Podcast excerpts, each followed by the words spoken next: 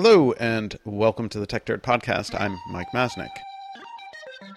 The world is increasingly technological, so we better get methodical. Bringing precision to critical digital journalism with the singular vision of modern monocle. Stopping the copyright bullies pulling the wool on us. And taking on all the blatant.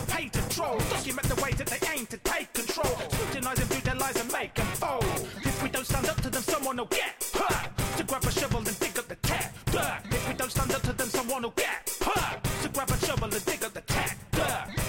Uh, we haven't talked uh, about it as much lately, uh, as a ton of other issues have seemed to take prominence regarding tech and policy issues of late. Uh, but an issue that we've covered going back ages on TechDirt has been problems with the patent system.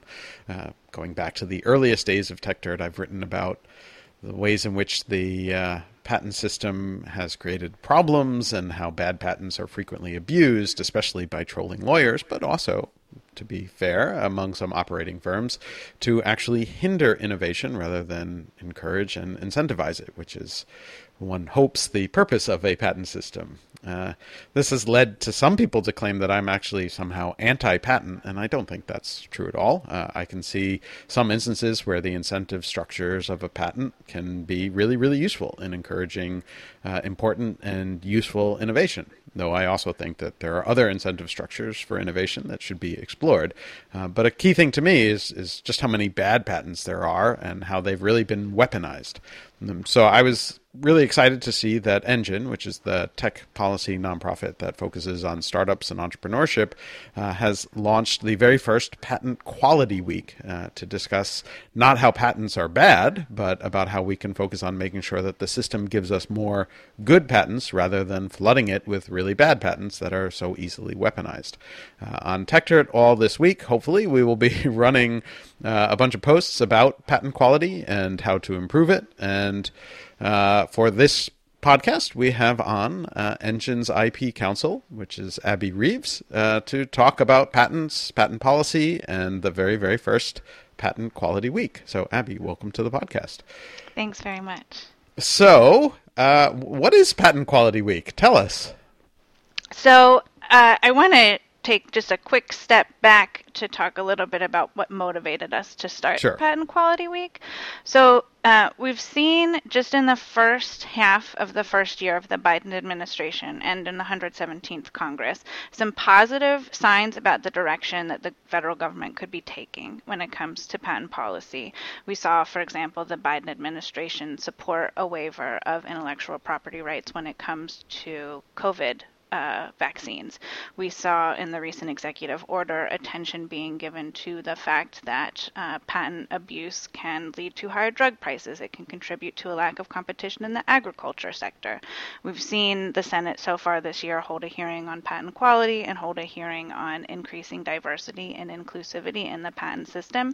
And so we take all of these as very good signs, especially in contrast to the previous administration and the previous Congress, where we saw uh, policy changes that uh, led to a dramatic increase in abusive patent litigation across the country. We're seeing increase in legal costs. We're hearing anecdotally about people receiving more patent demand letters from low-level patent assertion entities. And so we're very happy to see the direction that it seems the government is turning towards patent policy, um, but it's really critical, especially right now. We don't have a patent office director. We don't have uh, a lot of concrete patent policy proposals coming out of the government right now. That the choices that come in the coming days, weeks, months continue on this trajectory. Um, so we thought Patent Quality Week would be a great opportunity to try and keep the momentum in the right direction and really remind policymakers, but also importantly remind the public of just how important patent quality is across the economy. Um, and so that's what we're trying to showcase with Patent Quality Week. Uh, I'm sure we'll talk a little bit more about why patent quality matters, what that means to us, but we know that the overwhelming majority of the United States economy across industries, from small businesses in the restaurant and retail space to domestic manufacturers, from golf ball manufacturers to major automotive companies, uh, to big tech companies, individual web developers, uh, patients, patient advocates, doctors, people who understand the role that the patent system plays in whether or not people can get access to medical treatment and diagnostics these are a bunch of different stakeholders that all share these common goals around promoting patent quality so that, as you noted, we make sure that we have a patent system aligned to promote innovation and we don't have a patent system that's just there to stand in the way of innovation, access, and economic growth. And so throughout the week, we'll have a handful of events, Zoom webinars. Uh, we'll be featuring writing from authors in all of those sectors of the economy, think tanks, academics, etc., and hopefully drumming up some interest on social media to just get people in the public uh, a little bit more aware of how they deserve to have a voice in these conversations. This isn't just a space for pharmaceutical lobbyists to participate, but we really all deserve to have a seat at the table when Congress makes these decisions. Um, so let, us talk a little bit about patent quality. I mean, one of the things that I think has um, has bugged me about a lot of these discussions in general, just going back years when talking about the patent system, is that oftentimes um, patents are used as a kind of um, you know it's a proxy for innovation and, and, and, people will look at like the number of patents and uh, you know the number of patents granted. If it's going up that means you know lots of innovation is happening in theory. Um, you know and like the companies that receive the most patents are, are deemed the most innovative.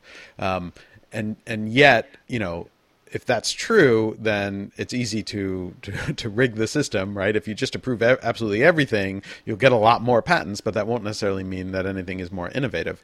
Um, so, you know, what what do you mean when you're talking about you know patent quality, and and what is what is a quality patent? Mm-hmm.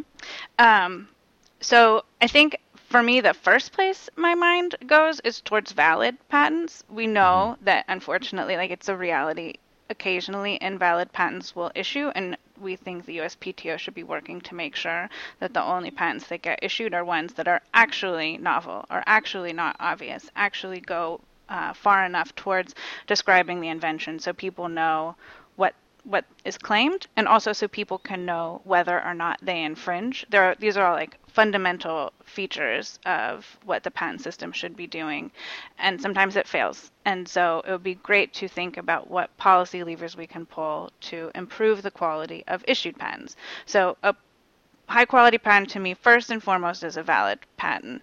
Um, I think it's also really critical when we think about patent quality to understand that a patent um, has a whole lifespan, and so the language that is used in a patent claim has to put the public on notice and explain to folks how to use the patent. But it also should, um, in doing those things, be like clear and consistent enough that it doesn't shift really drastically throughout time. But what we've seen in practice is that people can get what might be a valid patent issued from the patent office and then take it out there into the world and try and assert it, try to interpret it in different ways so that it has a shifting scope out there in the market. Um, for example, I might really invent a better mousetrap and get a patent on my better mousetrap, but I go out there with my patent and I accuse everybody that makes mousetraps of infringing my patent. And they will understandably come back and say, well, that can't possibly be right. Either your patent is invalid or I don't infringe it. And so I think when we see those behaviors come up in the marketplace, and in demand letters and in litigation and in claim construction proceedings, we're experiencing uh, probably arguments that render the patent invalid. So it kind of brings me right back around to where I started. But I think that to the extent that the system and the processes and this, the whole patent system from prosecution all the way through litigation can prevent those sorts of shifting approaches to patent claim scope, that could also improve quality because it would really ensure that only valid patents were also the ones that were being asserted. I hope that makes sense. Yeah, no, I, I think that that's good. But um, just for, for, for background for people who maybe aren't as deep in the weeds as as you know maybe you and I are on some of these things, you know, I think if if people were just sort of following this stuff loosely over the last, say, decade, you know, there were a few different things that happened, right? So there was the America Invents Act, which was passed in, you know, almost a decade ago now, um, that sort of, you know, some people would argue, well, that solved all the, the problems of the patent system. Uh, I mean, it was a major, a major reform. Uh, and then you had certainly the Supreme Court step in and, um, and come up with a bunch of really big and, and I think important decisions, often relating to, you know, patentable subject matter, what is allowed, um, and um, you know, and, and, sort of the nature of patent litigation that I think in a lot of cases did push back on some of the worst abuses that showed up in the late 90s and early 2000s.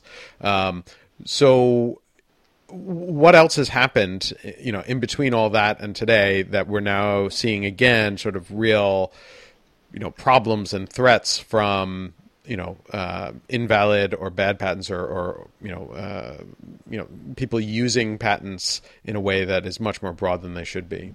Mm-hmm. Um, so I'll start from the top where you mentioned the America Invents Act. And mm-hmm. so some of the things that the AIA did, uh, like establishing the patent pro bono program and establishing regional patent offices across the country, I think are continuing to work well. And it's just a question of giving people better legal advice and having the government do a better job of meeting inventors where they are at can improve the quality of what's going into the system, or it should be able to. So it's a question of whether we've done enough. Um, and so I think Congress will be revisiting that over the coming year and a half. But then, very importantly, the America Invents Act also set up three different mechanisms for post issuance review of patents.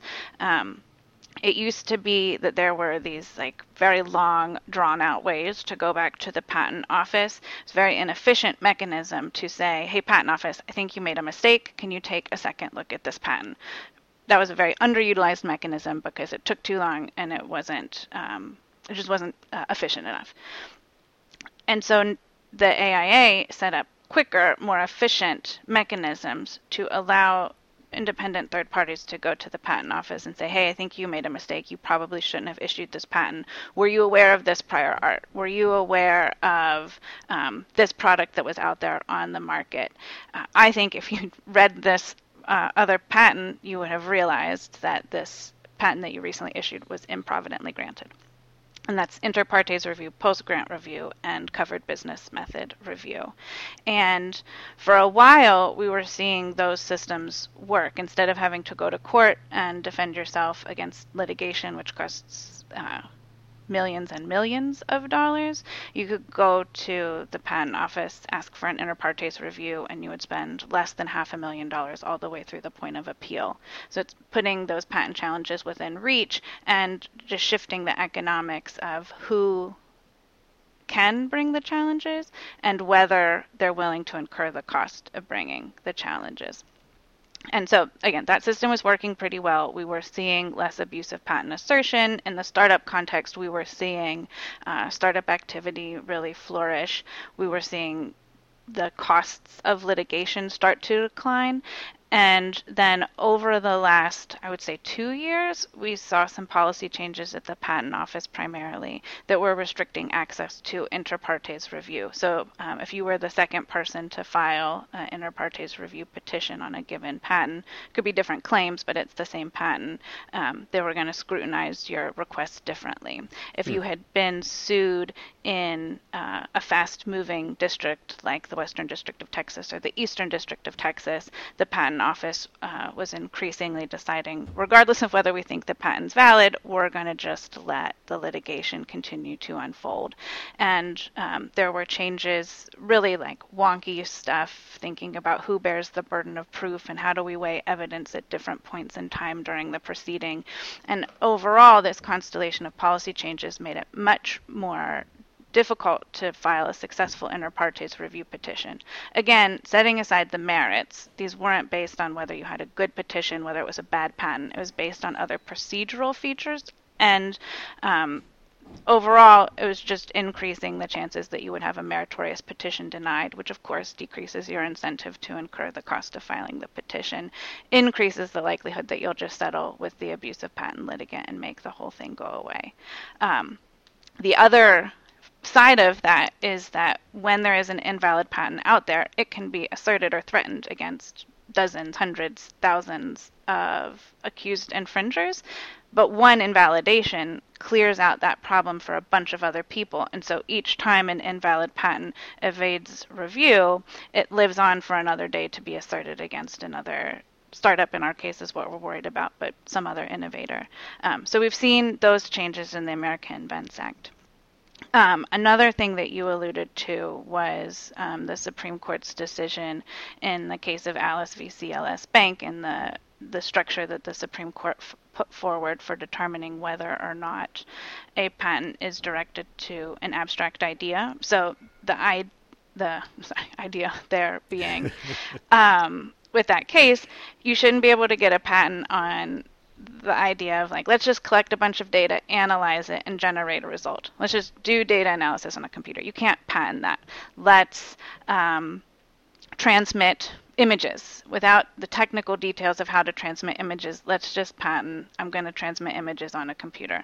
I'm going to to run some basic calculations on a computer. Those are things that you can't get a patent on and the supreme court confirmed that in 2014 and while the supreme court's decision in 2014 was very consistent with over 150 years of supreme court case law there had been enough instances since the late 90s of the patent office allowing these sorts of abstract idea software patents business business method patents to issue, and the Federal Circuit's structure for assessing eligibility being just a little out of balance and allowing them to persist in the system. So 2014, when the Alice decision came down, it was a really positive moment for stopping the assertion of these very weak, overbroad patents, which again could be asserted against all kinds of innovators. Anybody that's uh, you know, allowing the exchange of currency in an online game shouldn't be sued for patent infringement just by allowing the exchange of currency in a digital environment. Right. So, in recent years, we've seen some judges express basically a hostility to the Supreme Court's decision and um, deciding that they don't want to make the decisions that are brought uh, pursuant to the Alice decision. And we've also seen some momentum with just a very few members of Congress, but still some members of Congress who seem also to disagree with the Supreme Court. Um, and so that has, I think, added some momentum under the wings of the folks who would like to be asserting these low quality patents and trying to get away with it. And so they're just seeing an opportunity to leverage those bad patents in their portfolio. Um, and so I'll pause there. I don't want to ramble on too much, but there have been some other Supreme Court decisions that I think were really good, and uh, but they're a few years old now, and people have found ways to work around them. Right. Yeah. No, I, I think that's that's a, a concern. I mean, um, you sort of mentioned at the end there this idea of you know either companies or individuals who have low quality patents that they wish to assert. You know, there is a part of me that, that's thinking like when you say patent quality week, you know, who's against you know quality, right? So in, in theory, right, everybody should be for it. But so so who is you know who is on the the other side of it? Um, because I, I think you could argue that it, it goes you know beyond just like we all know that there you know there are some random you know patent holders out there who just have some crummy patent that they're hoping to get rich off of, and it's sort of a lottery ticket. But I think it goes beyond that, and I think that. um, you know, it's worth highlighting some that, that there is a, a, sort of concerted effort to, you know, broaden what can be covered in patents and to limit the patent office's ability to to review these patents. Um, you know, who who is that and why? What's happening there? Um, so I think part of it a big part of it goes back to something that you said earlier, which is like positioning patent quantity mm-hmm. relative mm-hmm. to patent quality. And so I think some of this is a genuine like patent law is hard. Patent policy is hard. I you know, as a patent litigator for several years, I clerked for a federal judge, I studied this in law school, and I still sometimes sit down and read a patent and I'm like, "Ugh, god, this is hard." and right so you're thinking about people who are working for a member of Congress. They have like 17,000 things on their plate. They don't have the luxury of time to sit down and really think about things and study. I mean, some of them do. Some of them are like really, really extraordinarily thoughtful people who really get the issues.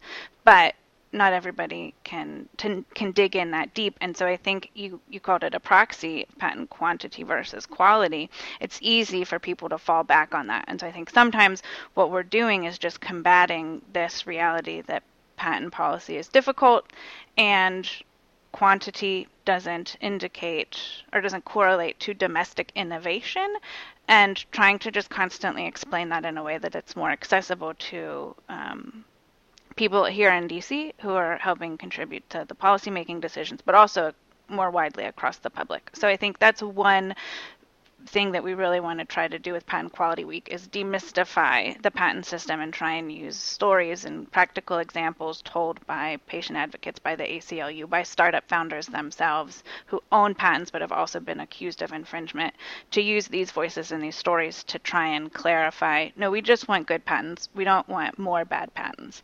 Um, but I also do think that there are certain people out there who stand to make a lot of money off of their ability to own more patents and their ability to own more patents that are exceedingly broad. And um, I am not an expert in this area, but you know we have some friends who work in the drug space and thinking mm-hmm. about drug pricing and just looking at the enormous portfolios that are held by certain pharmaceutical companies around specific uh, brand branded products. And the longer you can have some sort of patent protection attached to your brand name product, the longer you can stave off generic competition. And so there's a lot of economic value there in certain products. Um, I think the same thing in certain areas when it comes to the adoption of 5G technology. We're seeing. Mm-hmm. Um, and I mean, I think very notably, we're seeing Huawei come in and try and scoop up a bunch of U.S. patents, and that gives them a lot of leverage if they're not going to be allowed to um, put their technology in place in the United States. They can go sue Verizon, and this is just a settlement that was announced within the last two weeks. I don't think we know the dollar amount, but Verizon had initially been accused of infringement by Huawei to the tune of one billion dollars. So. Um, there's like a lot of money at stake if you can get these patents on the standard technology that we're going to all be adopting and then even if you don't get to make the money off the technology you can make the money off of the domestic companies that are implementing it. Yeah i mean it's interesting to, to bring up the sort of the huawei verizon situation because right there there have been sort of national security concerns about huawei um, and then you you bring that into it and you realize like patent policy is not just about you know who who gets to innovate and who gets the money, but also could impact national security, you know, surveillance, uh, all sorts of other areas, um, depending on how these things play out. So that's that's really interesting. Um, now I know you know Engine obviously is really focused on startups and entrepreneurship. So um, do you want to talk a little bit to you know what does all this mean to to the startup community and and and why this is important to them? Yeah, definitely. So I think um, when it comes to startups, first of all, many of them, not all of them, certainly not all of them, but many of them do want patents. And in some industries, having patent protection is actually a really important part of a startup's journey to commercial success. And it also, for better or worse, is very helpful in attracting inventor, attracting investors and can be important in signaling to the market the legitimacy of your product to attract customers, also to enable in licensing or cross licensing with business partners and other innovators. Like there are a lot of reasons why startups want patents, but if startups are getting low quality patents, it really undercuts each of those activities. And so uh, startups who want to obtain patents really stand to benefit the most when they're getting valid patents. And I think also about the the frustration of spending a lot of your time and your money because startups are operating on thin margins. Getting a patent is not cheap. You have to hire attorneys, you got to pay the fees to the patent office to put all that time and effort in, and then to find out later that there were a few pieces of prior art out there that had the system worked better and found that prior art and the examiner had talked to you about it, you would have had the opportunity to amend your claims and have a valid patent, but instead you just wasted that time and money, and now you have a valueless you wouldn't even call it an asset. You have a valueless thing. You have some paper. um, so that's very important. But also, very importantly, is startups are very vulnerable to abusive patent assertion, and um, so there's always a risk for every startup, regardless of whether it wants patents or not, that it will be accused of infringement in this abusive fashion. And um, I think you've already mentioned kind of the two big buckets that we think about. One is patent assertion entities, or quote unquote patent trolls. Um, and then the other is the ability of incumbents in the market to obtain weak overbroad patents, especially if you're the first uh, mover in an industry in a market you can obtain the first patents or some of the early patents, and then you can just use them to threaten to sue all of the nascent upstarts that want to come in and compete with you.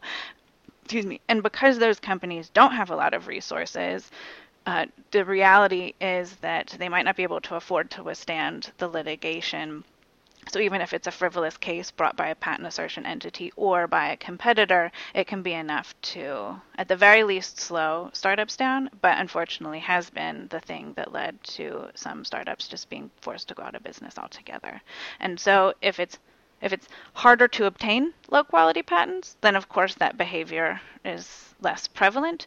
And then, as I mentioned, I think when we think about patent quality, we also have to think about the whole life of a patent. And so, if the court system and if the IPR system are set up in ways that really bring balance and make sure that a startup, even with not a lot of money, can afford to defend itself in the face of frivolous claims, then it also makes those sorts of abusive practices less profitable for the patent trolls or not the wise decision in terms of competing with your um, new market entrants if you're an incumbent. Instead, you can start trying to compete on the merits, trying to come up with better products and really do the what competition is supposed to do.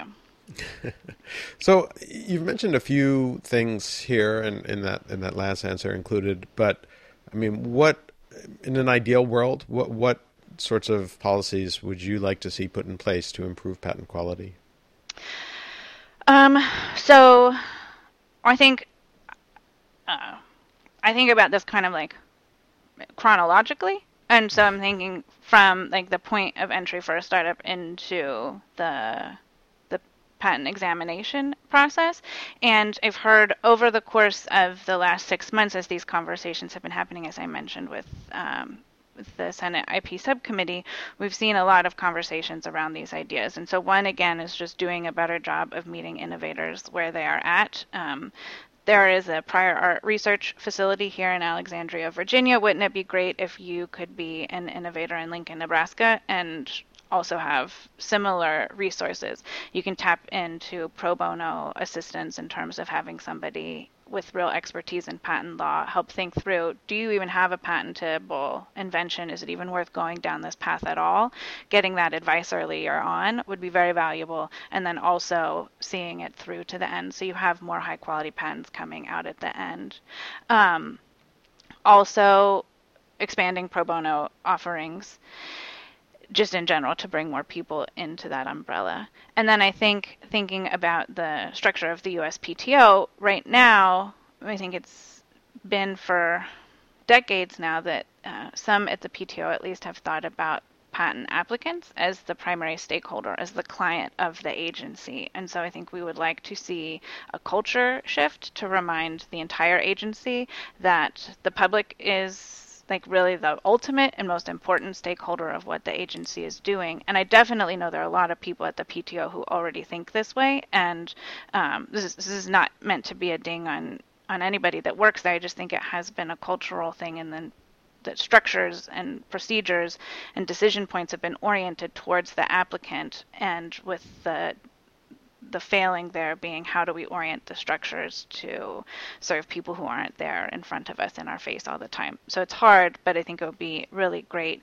And part of that is just, you know, thinking about the organizational chart at the PTO. There used to be a, I forget the name, a, a deputy commissioner for patent quality, and that position was eliminated last year. Hmm. And I think um, this is one of those things. If nobody's responsible for patent quality, or if everybody's responsible for patent quality, then nobody's responsible for patent quality. So it's right. good to have leadership positions and to have really dedicated infrastructure and resources within the PTO to think how could we be doing better? Doing trainings, making sure that everybody's up to date on the case law, improving the IT available to examiners to get the best prior art in front of them, cut back on the the wasted time reviewing irrelevant prior art And then going along with that is are there ways to tweak the USPTO's cost structure in order to uh, make sure that we have the money that we need to cover examination and to give examiners more time, put a little bit more money in at the front end to make sure examiners have the time they need to review patents.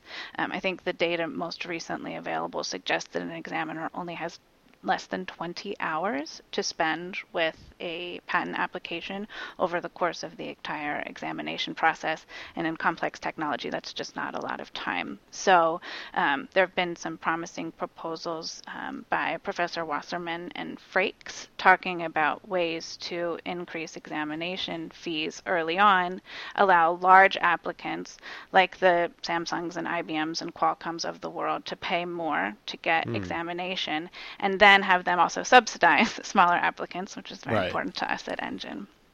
Um, uh, so that's, that's some front end stuff. Cool, In- interesting. On the um, on the examination stuff, one of the things that I know has come up in the past, I don't know if I've heard as much about it lately, is that you know patent examiners for for the longest time really just focused on you know looking at prior art in in previous patents or um, you know, possibly in like academic journals and things like that. And often, especially this was true in the software and technology space, those, you know, the prior art was not showing up in those places. Um, you know, people were just sort of, you know, especially with software and, and, and internet related stuff, people were just building stuff, you know, and that, and that wasn't showing up. And yet, you know, patent examiners were, um, often just not looking in the places where that prior art existed. Um, you know, I, I, I think that's changed at least a little bit in in the recent past, but I don't know the extent of that, and, and if there's more that can be done to actually uh, allow the examiners to to look at what is the real state of the art that is not just seen in patent applications uh, or previously granted patents and academic journals. I think that's excellent point, and I think you're completely right that uh, I think there is still a bit of a bias in favor of looking for U.S. patent applications and U.S. patent publications when doing prior art searches. It's easier. The technology, I'm sure, is much, much more sophisticated, so right. it's understandable that we're headed that way. But product prior art, being able to find what are people out there actually doing, is really hard to figure out how to get that in front of the examiners. And I think when I was a litigator, it was like sometimes even felt very hard for us to find, and we have a lot more hmm. time and a lot more resources at a big firm to find product prior art, um, and that posed challenges. Um, products change. You know, you might have something that looks like it would it would be prior art to the patent, a product that's been on the market for 10 years. Patent was applied for five years ago. Well, what did the product look like five years ago? I don't know. Right. like somebody threw it away. uh, or like they rewrote, they wrote over, um, like there's just no relic of what that technology looked like. So right. there are a lot of inherent problems with product prior art and trying to figure out better ways around those. And I think um, one thought that um, seems very promising to me is finding better ways, especially if it's a patent that's going to have substantial commercial value, finding better ways to bring more people into the examination process because of course when we look at litigation expert discovery is a very very important part of answering those sorts of questions. An expert can say, oh, well, I actually have the old product or I know exactly what it looked like. Um, the patent office doesn't have access to that outside expert expertise. And so, if there are ways to bring non parties into examination, then that could be one way to try and get over the inherent problems of understanding product prior art or even finding it in the first place. You get an expert, and it's like, oh, yeah, I remember the machine that we were running these tests on 10 years ago. Uh, I can find the, the, uh, what's the booklet user like manual. the manual. yeah the user yeah. manual. I can find the user manual uh, and that might you know give you a lot of useful information. So right. Well i, mean, I think it's it, hard but it's important. Yeah i mean you know one of the things that structurally the way the patent system works right is that it, it it's you know um, it's it's not an adversarial process. You know the the applicant you know puts in the the patent application and you have the patent examiner. And as you noted you know I, I and, and, this is not to, to denigrate the patent examiners, who I do think you know really do want to do the right right thing, um, and are you know careful and as thorough as they can be uh, in most cases. Um, but you know they really are only seeing one side of, of the story. And and there's nothing set up within the patent system you know until you get really to sort of the IPR process for the most part for someone to say like hey wait a second. Like there should be someone sort of advocating for the other side um, or just you know advocating for the public interest to some extent. Um, and that's just not built into the system. And and I recognize like that's difficult. And and w- with the number of patent applications you have it wouldn't make sense to have somebody in there you know, on every single patent application and saying like this shouldn't issue because X, Y, and Z. Though, you know, there's there's there's some element of like it feels like you kind of should if you're going to give somebody a 20 year monopoly on something.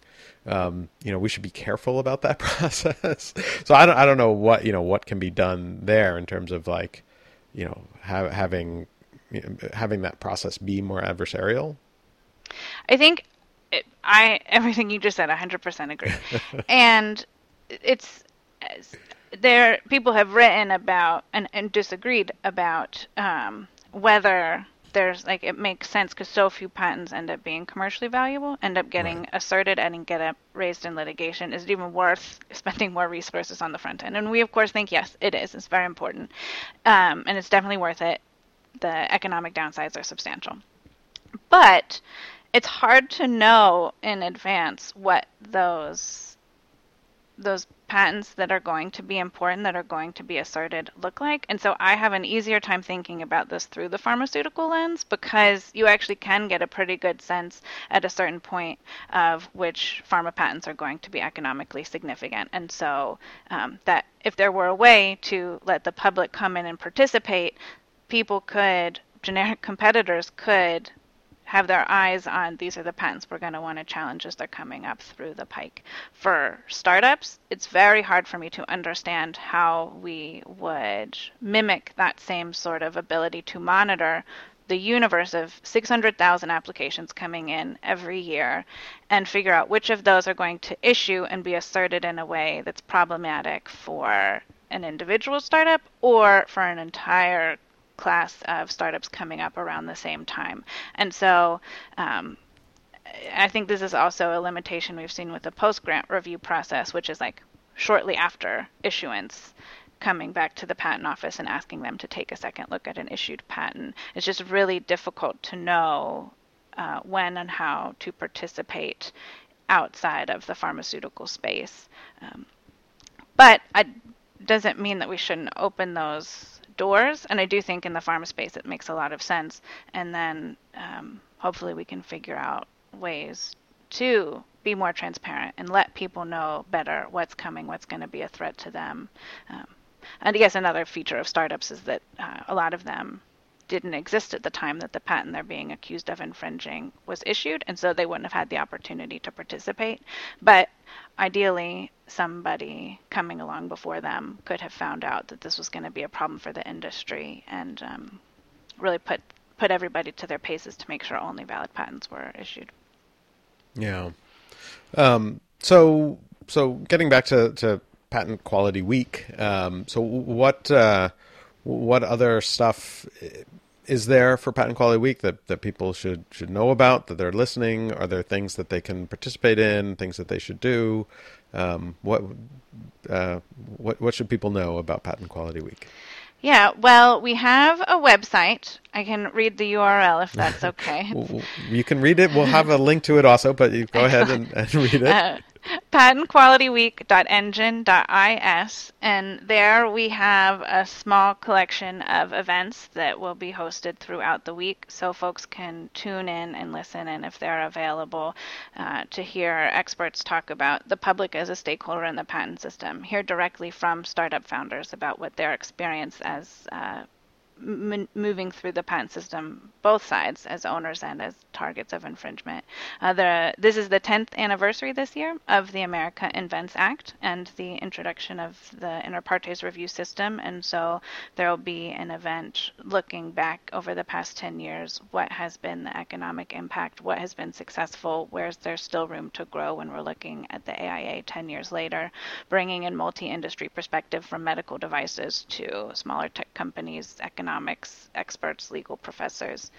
And then we'll also be featuring a handful of written works on that website. And so anybody who's interested in learning more from one of the any various perspectives can go and read uh, work of various lengths. And uh, also TechDirt so I think I'm looking forward to some of the things I think uh, our friends are going to be publishing or asking to publish. And then um, also would encourage people to engage on social media, share stories, um, share their perspectives. We've got a hashtag Patent Quality Week, hashtag PQW. So there's some information about that on our website. Um, yeah. Cool.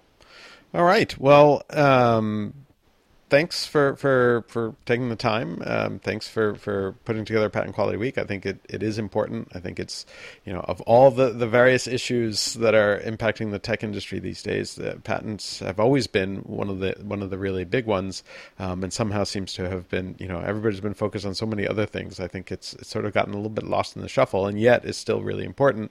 And I know that that there there have been unfortunately real efforts to sort of um, you know, have the, the patent system backslide into the kind of disaster that it was uh, not too long ago, where where it was sort of filled with, with bad actors.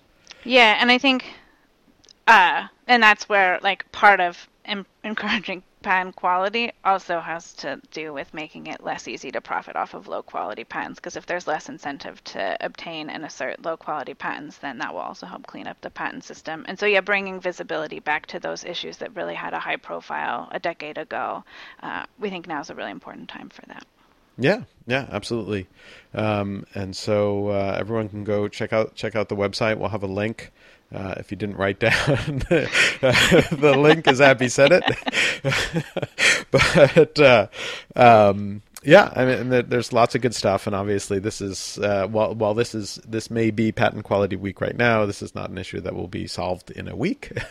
so uh, continue to engage and, and participate in discussions on this, and, and make sure people know um, how important it is to actually to get this right and how damaging uh, bad patents can be. Yeah. So um, thank you, Abby, for, for, for putting together Patent Quality Week uh, and all the work that, that you and, and the rest of Engine has done uh, with all of this and, and helping entrepreneurs, uh, you know, fight the good fight to remain entrepreneurial. Uh, and um, and thanks for taking the time to, to have this discussion as well. Same, all of the above, same to you, Mike. We're grateful for the opportunity. Great. And thanks everyone for listening. Uh, and we'll be back next week someone get hurt. To grab a shovel and dig up the tap. Dirt. If we don't stand up to them, someone will get